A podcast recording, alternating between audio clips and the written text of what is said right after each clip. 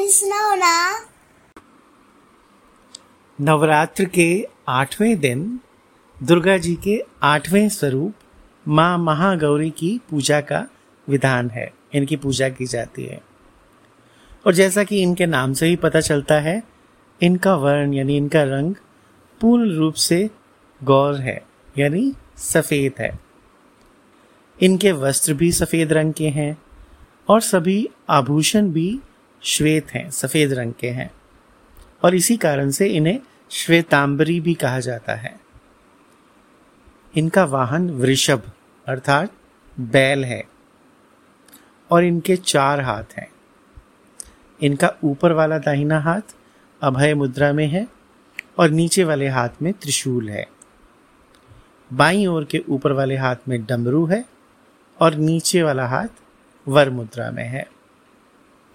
भगवान शिव को पति रूप में पाने के लिए इन्होंने हज़ारों साल तक कठिन तपस्या की थी, जिस कारण इनका रंग काला पड़ गया था। लेकिन बाद में भगवान महादेव ने गंगा के जल से इनका रंग फिर से गोरा कर दिया और इनका नाम महागौरी प्रचलित हो गया। इनके गौर वर्ण यानी गौरी रंग के बारे में चर्चा करते हुए श्वेत शंख और चंद्र धवलता की उपमा दी जाती है। श्वेत शंख यानी सफ़ेद रंग का जो शंख रहता है और चंद्र धवलता यानी चंदा मामा की तरह सफ़ेद। ये हमेशा शांत मुद्रा में ही दिखती हैं। और ऐसा विश्वास है कि इनकी पूजा करने से उपासक के सभी पाप नष्ट हो जाते हैं।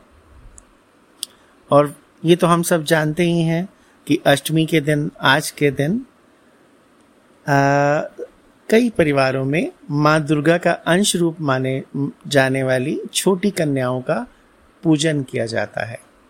जैसा कि खुशी आपका और आपके फ्रेंड्स का पूजन किया जाता है।